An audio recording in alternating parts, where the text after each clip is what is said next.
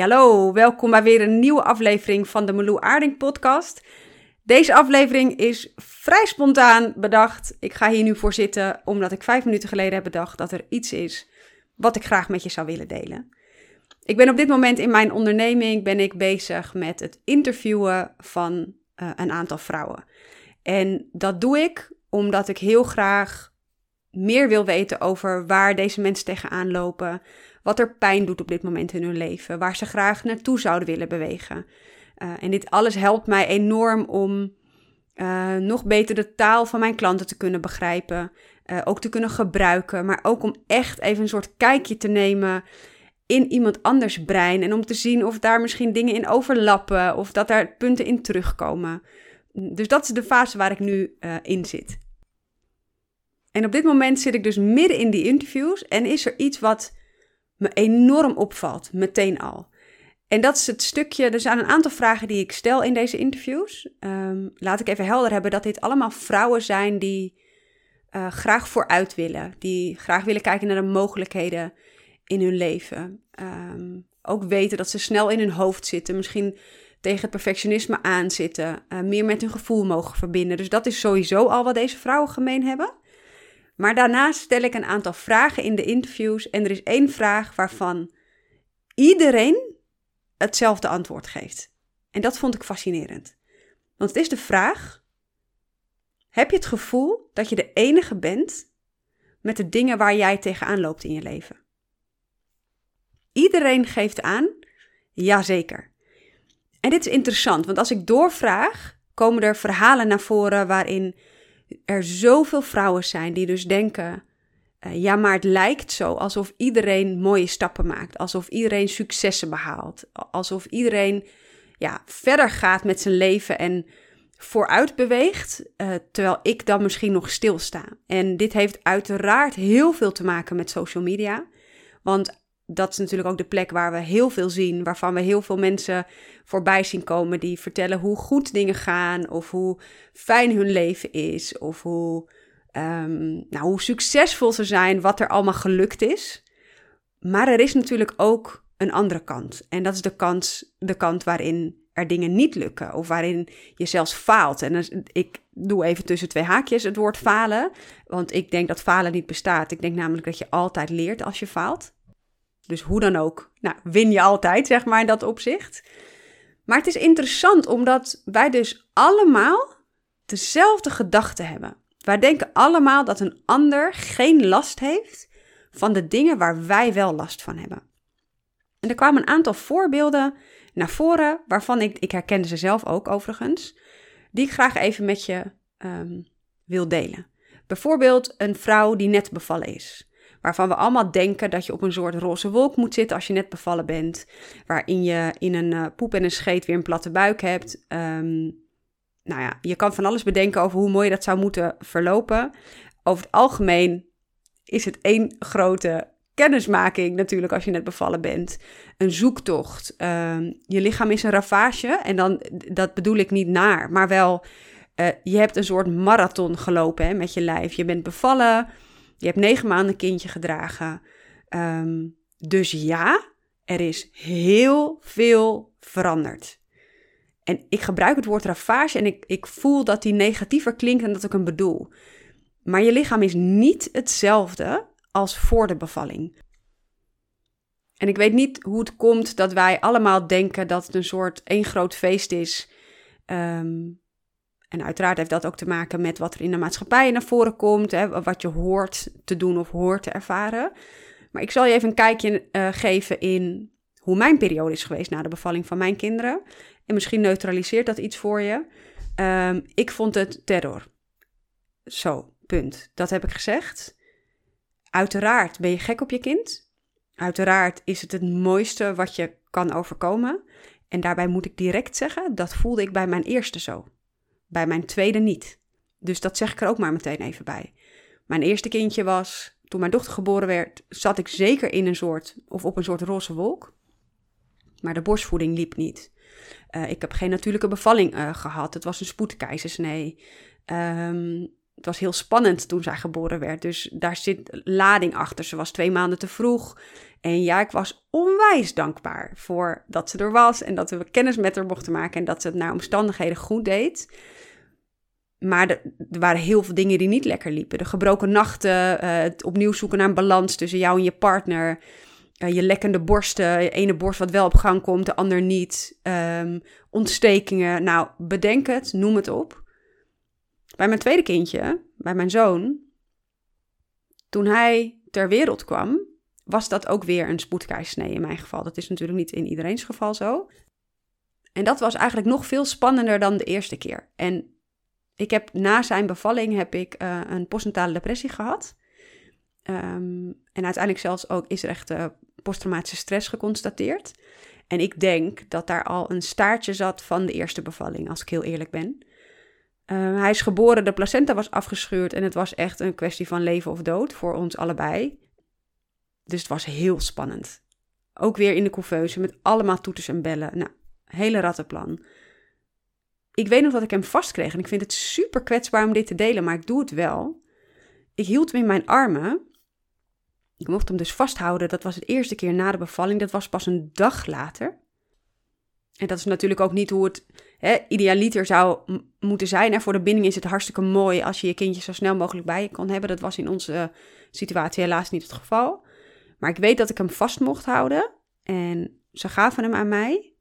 En ik was helemaal onder de morfine en uh, echt in shock van wat er gebeurd was. En ik dacht alleen maar: neem hem terug. Doe maar, neem maar terug. Ik kan dit niet, ik wil het niet. En ik vind het super heftig om dit te zeggen. Want dit is ook nog steeds een pijnpunt voor mezelf. Maar ik vertel het juist wel omdat dit ook gewoon gebeurt. En ik ben niet de enige. Er zijn zoveel vrouwen bij wie de bevalling anders loopt dan dat je dat misschien wel had gehoopt, of de kraamtijd anders loopt. Uh, ook bij hem ging de borstvoeding niet goed, uh, complicaties. En dus nee, het was geen feest. Ik hoef je ook niet te vertellen dat de hele maanden daarna geen feest waren. Want als je een postnatale depressie hebt en posttraumatische stress daarbij, um, nou was niet heel feestelijk. Laten we daar maar gewoon even kort op houden. Voor mij niet, maar ook voor mijn man niet. Uh, voor de binding met mijn kindje niet. Voor mijn peuter die toen al rondliep niet. Dus nee, ik zat zeker niet op een roze wolk. En dit is soms hoe het is. Je zit niet altijd op een roze wolk. Maar dit kan ook zijn, ik geef nu het voorbeeld van moeder zijn hè, en bevallen en het plaatje wat we daarvan hebben. En dan heb ik het nog niet eens over ons lichaam gehad, waarvan we dus allemaal denken dat dat weer een soort teruggeslurpt wordt op het moment dat je je kind uitpoept, uh, tussen haakjes. Um, maar strié is werkelijkheid, een lossere buik is werkelijkheid, uh, slappere borsten na de borstvoeding uh, kan werkelijkheid zijn. Last hebben van je vagina als je. Nou, bedenk het. We kunnen het allemaal wel bedenken. Er zijn veel meer vrouwen die ergens last van blijven houden na een bevalling, of nog hinder van ondervinden, of weer een nieuwe balans mee mogen zoeken met zichzelf, dan dat er vrouwen zijn bij wie alles goed loopt. En toch denken wij dat wij alleen zijn in deze situatie. Maar dit kan natuurlijk ook zo zijn op het moment dat jij een bedrijf opzet. Of überhaupt gewoon in je persoonlijke leven. Als je online kijkt, dan zien we ten alle tijden dat iedereen stappen lijkt te maken, vet mooie progressie boekt, successen viert. Uh, we denken allemaal, en dit was letterlijk iets wat een van deze dames vertelde tijdens deze interview, interviews. Sorry. Zij zei tegen mij: Ik denk dat zij wel gelukkig opstaan. En die is fascinerend, hè? Ik denk dat zij wel gelukkig opstaan. Zij ervaren dit namelijk niet. En ik heb zelf ook op dit punt gestaan, waarvan ik dacht: ja, ik heb een superleuke man. Ik heb twee prachtige kindjes. Ik heb een fijn huis, een leuke hond. Uh, mijn ouders leven nog. Ik zou nu toch gelukkig moeten zijn? Want dit is toch wat wij leren? Dit is wat je toch moet bereiken? Dat huisje, boompje, beestje. Je doet je opleiding, je gaat trouwen, werken, kindjes, uh, eventueel huisdieren. Uh, dan leren we ook nog dat hoe groter het huis is, hoe beter. Dan heb je het allemaal meer op orde. Nee, ik had alles wat ik kon wensen, maar ik was niet gelukkig. En deze vrouw ervaart hetzelfde. Zegt ook, joh, als ik opsta, dan denk ik niet, goh, ik heb er zo'n zin in.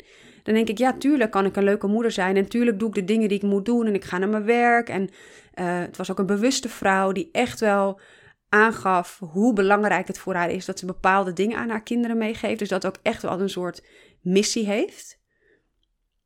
En toch stond zij, of staat zij, niet gelukkig op. Ze haalt niet uit haar leven wat zij denkt dat ze eruit kan halen en ze mist echt iets.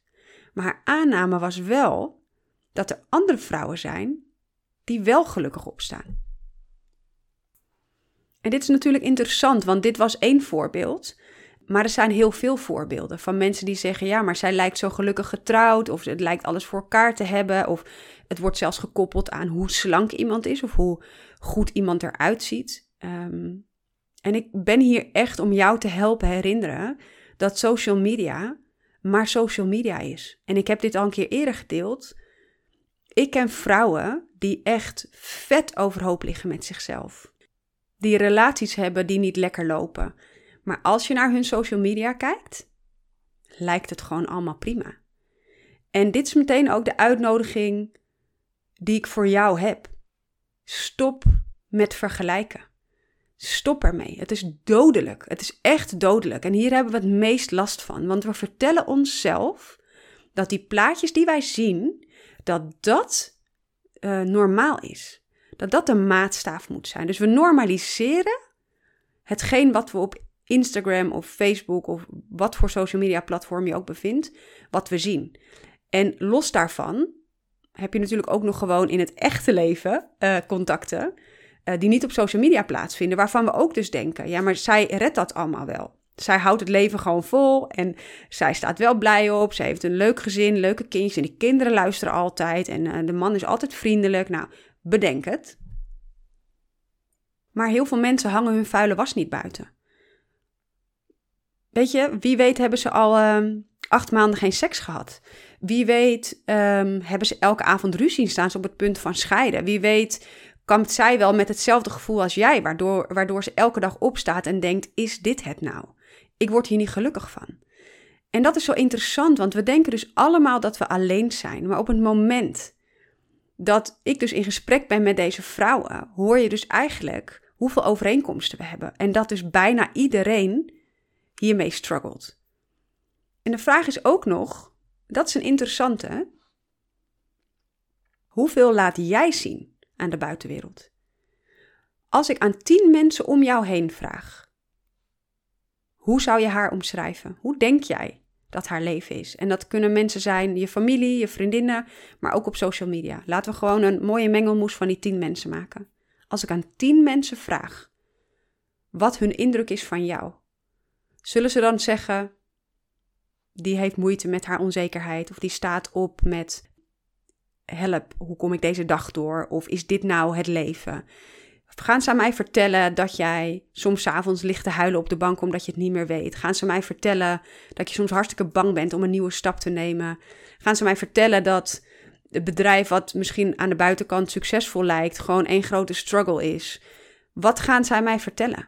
Dus het is meteen interessant Um, het mooie was namelijk, dat is misschien wel even leuk om te delen, dat een van deze vrouwen uh, heeft duizenden volgers op Instagram.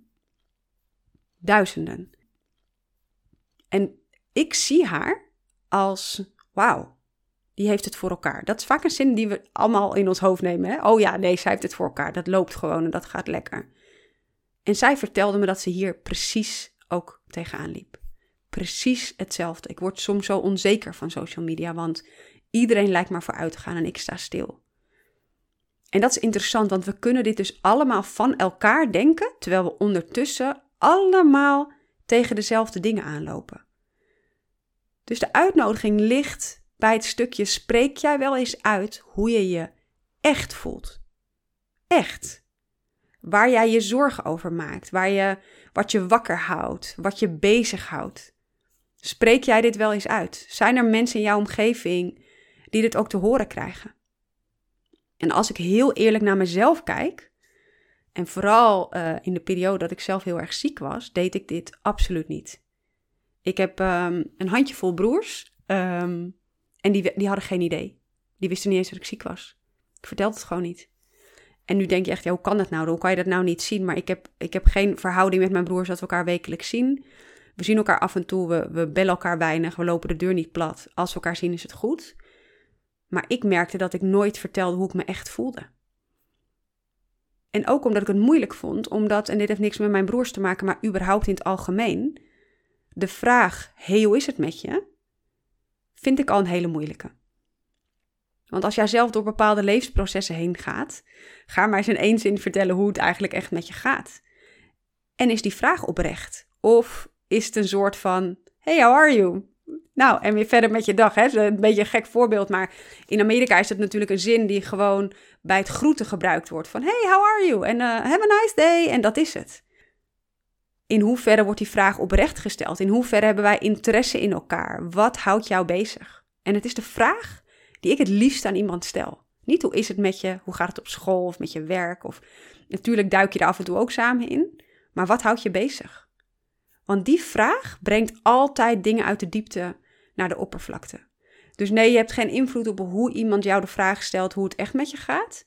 Maar je hebt wel invloed op hoe jij verbinding kunt maken. Maar dus ook op hoeveel jij deelt. Of het nou in je echte leven is of op social media. En nou zeg ik niet meteen dat je in je bikini het liefst zoveel mogelijk vetrollen en putten moet creëren en dat online moet gooien. Behalve als je voelt dat het jouw missie is. You go girl. Uh, maar wel dat ik gewoon denk, hoe kwetsbaar zijn wij eigenlijk echt? En laten wij wel het echte beeld zien op social media? En dat kan bijna niet, hè? Ik ben zelf heel eerlijk op social media. Um, ik deel als het goed gaat. Ik deel ook, nou, bijvoorbeeld rond Oud en Nieuw heb ik een post gedeeld... Uh, wat er allemaal niet gelukt was dit jaar. Dat is een van mijn meest bekeken posts. Toen dacht ik, dit is interessant. Maar het zorgt dus voor verbinding. We willen allemaal ook gewoon zien waar we mee struggelen.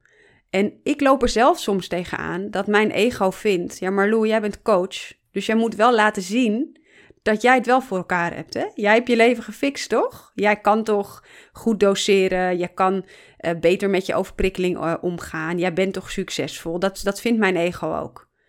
Maar ik kies er bewust voor om ook de andere kant te delen.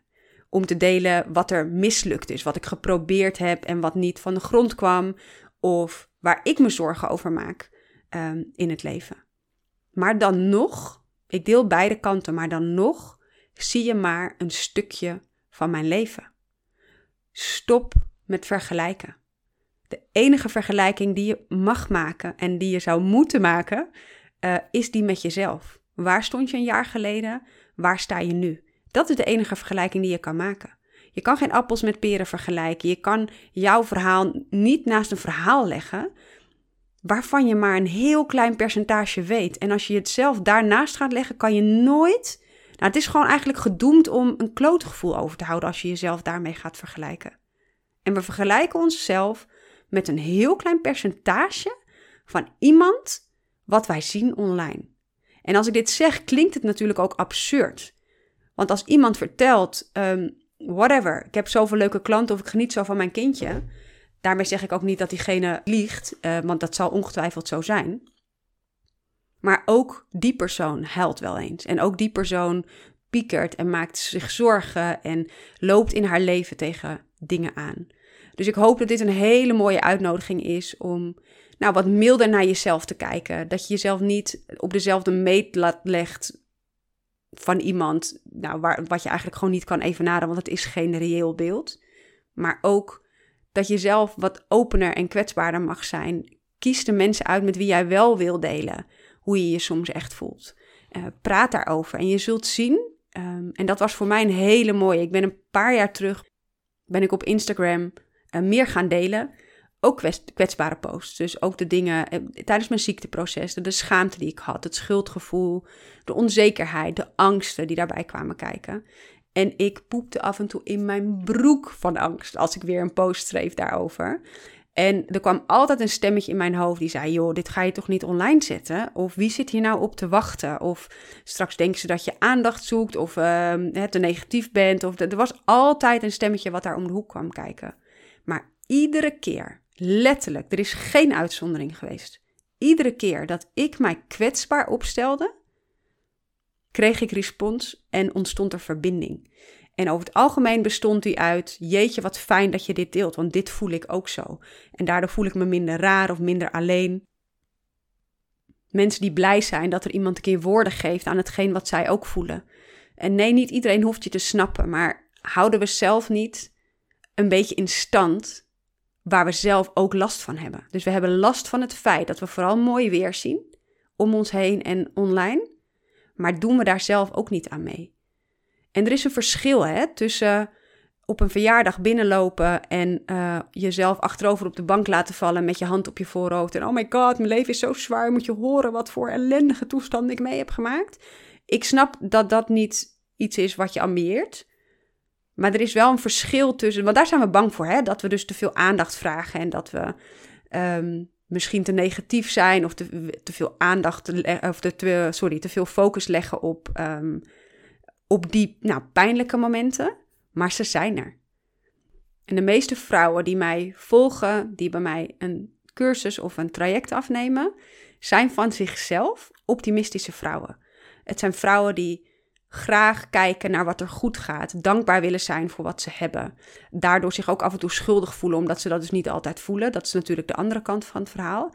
Maar het zijn van nature krachtige, optimistische vrouwen die graag vooruit willen. Die gaan dus niet midden in een verjaardag heel dramatisch alle aandacht op zichzelf vestigen. Dus op het moment dat jij je wel een keer uitspreekt en jij kiest bij wie je dat doet en dat een keer gedoseerd gewoon doet en gewoon aangeven, joh, dit is wat mij nu bezighoudt. Je hoeft het ook niet nepper te maken, maar gewoon eerlijk te zijn. Zorg dat alleen maar voor verbinding. Het lucht op door het uit te spreken. Het is zo fijn als je mensen om je heen hebt die snappen wat je zegt, die, uh, die zich herkennen in jouw verhaal. Hoe dan ook is dat een win-win. Dus neem dit stukje mee en weet dus dat bijna iedereen, dus sowieso iedereen die ik nu geïnterviewd heb, maar ik herken dit ook nou, van mijn volgers en van klanten die ik heb gehad. Bijna iedereen denkt hier hetzelfde over. En dat is toch wel interessant, want feitelijk zijn we gewoon allemaal verbonden dus op dat vlak. Feitelijk struggelen we allemaal met dezelfde dingen. En voelen we ons alleen, maar je bent het niet. De uitnodiging ligt alleen bij jou om te beslissen: hey, kan ik hier zelf een andere bijdrage aan leveren? Durf ik mezelf open te stellen? En wat laat ik eigenlijk zien? Zo, dit wilde ik even delen met jullie. Ik wil je super bedanken voor het luisteren naar deze aflevering. Mocht je iets herkennen of geïnspireerd raken of iets met me willen delen naar aanleiding van deze aflevering, vind ik het altijd super leuk als je me even een berichtje stuurt en het kan via Instagram onder Aarding. Tot de volgende keer.